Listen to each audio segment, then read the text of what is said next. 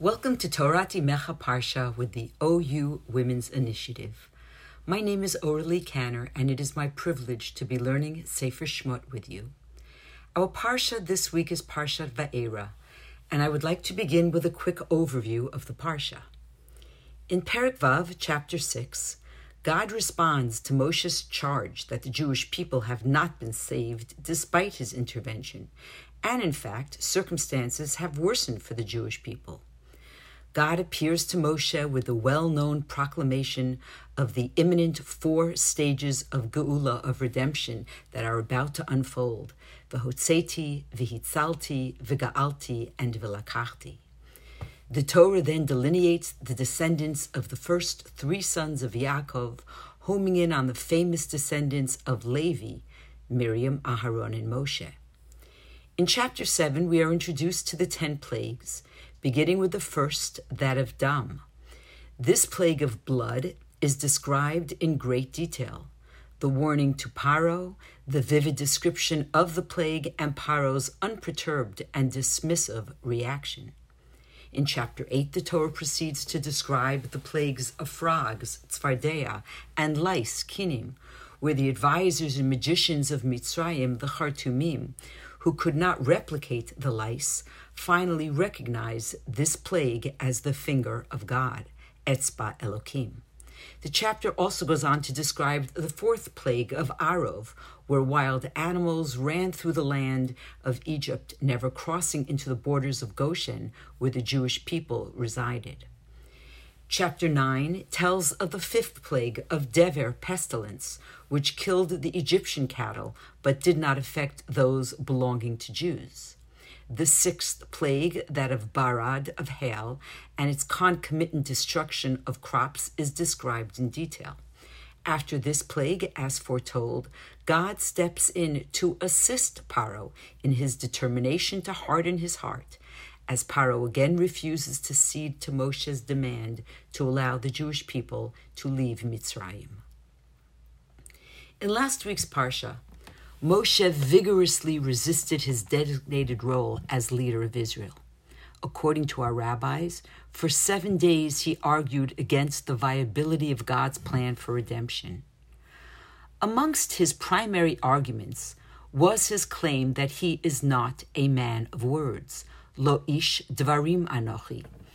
As he further contends, I am a kvad pe uchvad lashon, of heavy mouth and heavy tongue. God acknowledged and responded to Moshe's self proclaimed infirmity with assurances that he will be with him and that Aharon will be Moshe's spokesman. But in our Parsha, again, Moshe renews his contention that he is unfit for this leadership, as he is an arel sfatayim. He has uncircumcised lips. He further raises the kal vachomer that if Bnei Yisrael, the Jewish people, refuse to hear his words, how will Paro ever listen to him? Is this a mere repetition, a redoubling of Moshe's efforts to forfeit a role which he adamantly insists is not for him?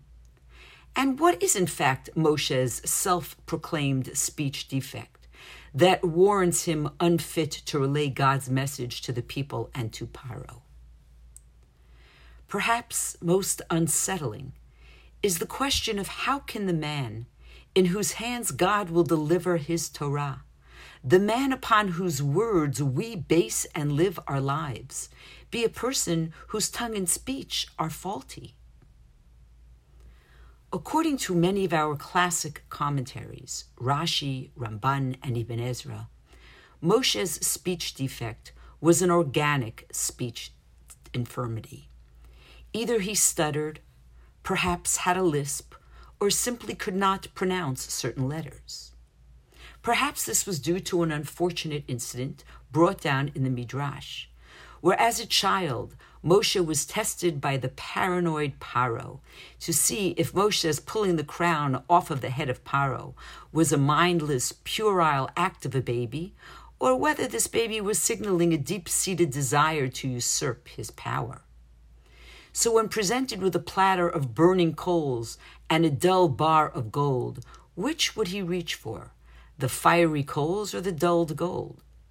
When the intelligent Moshe began to reach for the gold bar, the angel pushed his hand to reach for the fiery coal, which the baby Moshe put in his mouth, scorching his tongue and leaving him with a permanent speech impediment. The possibility that the man who spoke to God face to face, the man in whose words God entrusted his Torah, could be a stutterer or mispronounce letters leaves many of our commentaries understandably disturbed and uncomfortable. They propose a second alternative approach. They suggest that Moshe's speech difficulty was not organic, not a physical defect, but rather an extraneous deficiency, one that could therefore be more easily remedied. The Rashbam maintains that Moshe was protesting that he was no longer fluent in the Egyptian language, as he had fled from Egypt anywhere from 40 to 60 years prior. Others, such as the Shadal, suggest that Moshe was expressing his lack of having a silver tongue. He was often tongue tied and certainly not schooled in the art of diplomacy.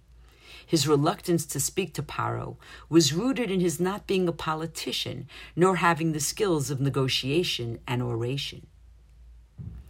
But there is a third, far more profound approach that I would like to share with you.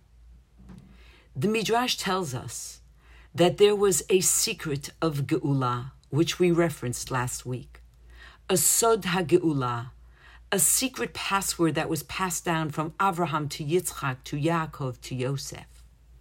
And Yosef, before his death, shared that Sod HaGeula with his brothers.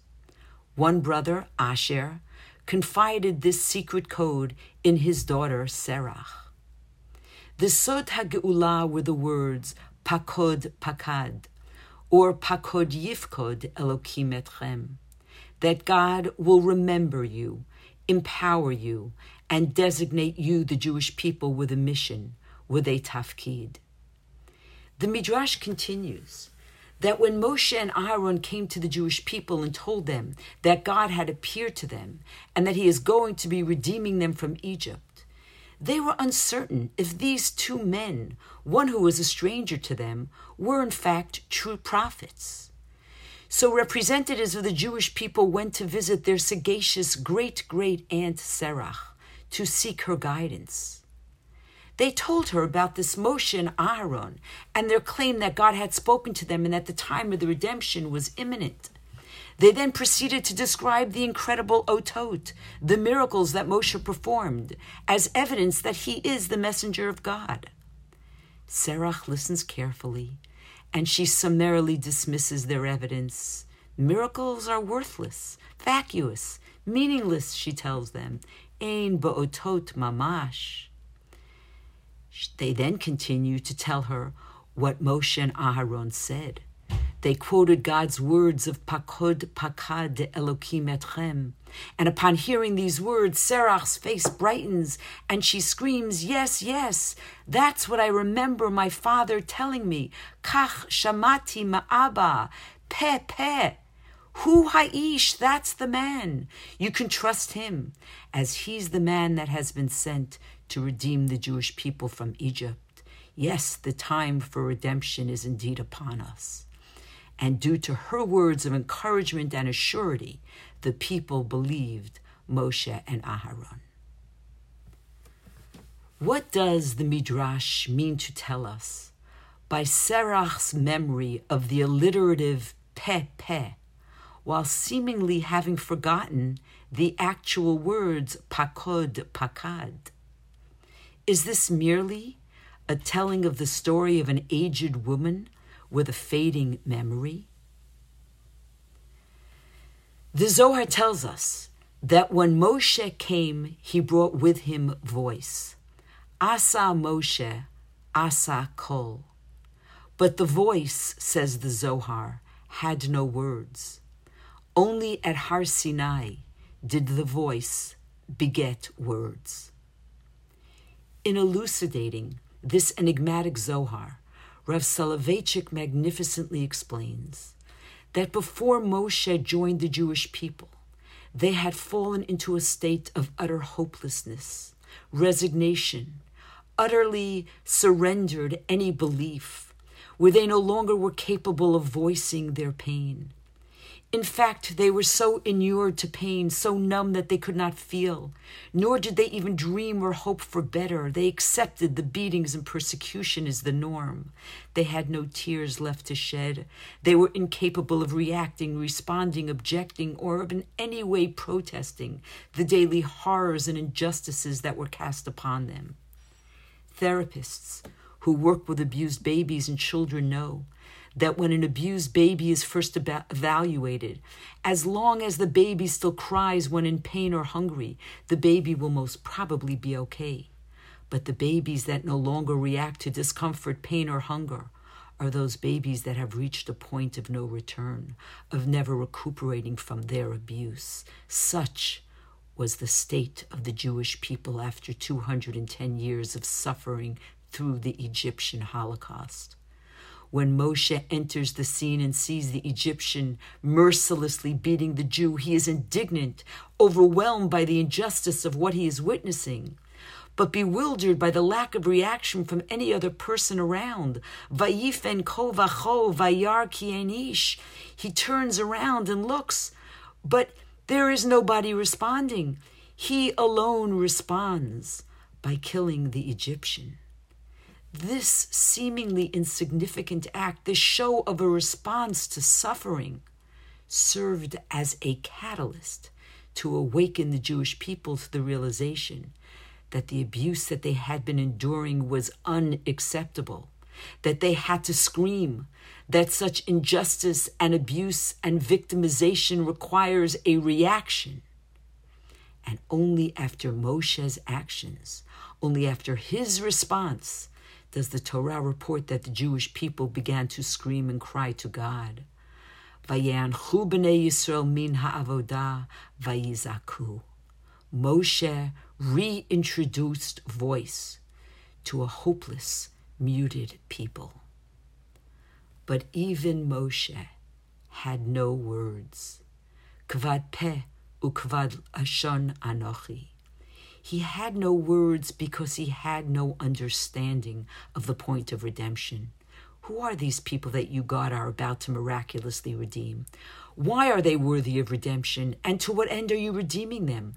What makes them special? What's the point of their freedom? What's their mission? What's the goal?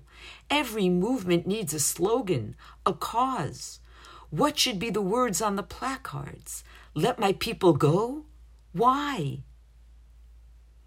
Though God foretold Moshe at the burning bush in God's first revelation to him of the end game, of the point of it all, he told him that the Jewish people would one day become the trustees of God's Torah at Har Sinai. But it was not until standing in Har Sinai, on top of Har Sinai, receiving that Torah and giving it to the Jewish people only then did the cause, the destiny, the point of redemption, the logos become clear to Moshe, thus allowing for the flow of words.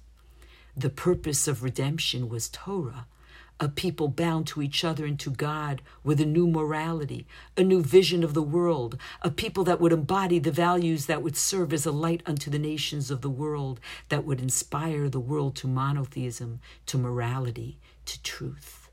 And this perhaps is what Serach meant. The letter Peh means mouth, oral articulation. It is not the only letter she remembered from the secret code of redemption. She was emphasizing that the secret embedded in the words pakod pakad, the secret of Geula, is the peh. Only when one understands and can clearly articulate the purpose express the Yehud, their destiny, can Geula follow. The exodus from Egypt was only the first stage, a means leading to the ultimate redemption of the receiving of the Torah. And with this, Moshe's words flowed and filled the next 40 years of his life. As Brit Milah remedies the state of an uncircumcised individual's body, so too Milah words remedy Moshe's state of Arel Sfatayim, of uncircumcised lips. That milah is his understanding of the tafkid, the yehud, the mission of the Jewish people, that once he clearly understood, could then be articulated. That is the secret of Geula. We need to know ourselves, be able to articulate ourselves the role of our people, our unique destiny, our singular tafkid, our mission in this world, and only then can we hope to effectively inspire others around us. Transmit that to our families and, most importantly, our children. Thank you for studying with the OU Women's Initiative. I look forward to learning with you again next week.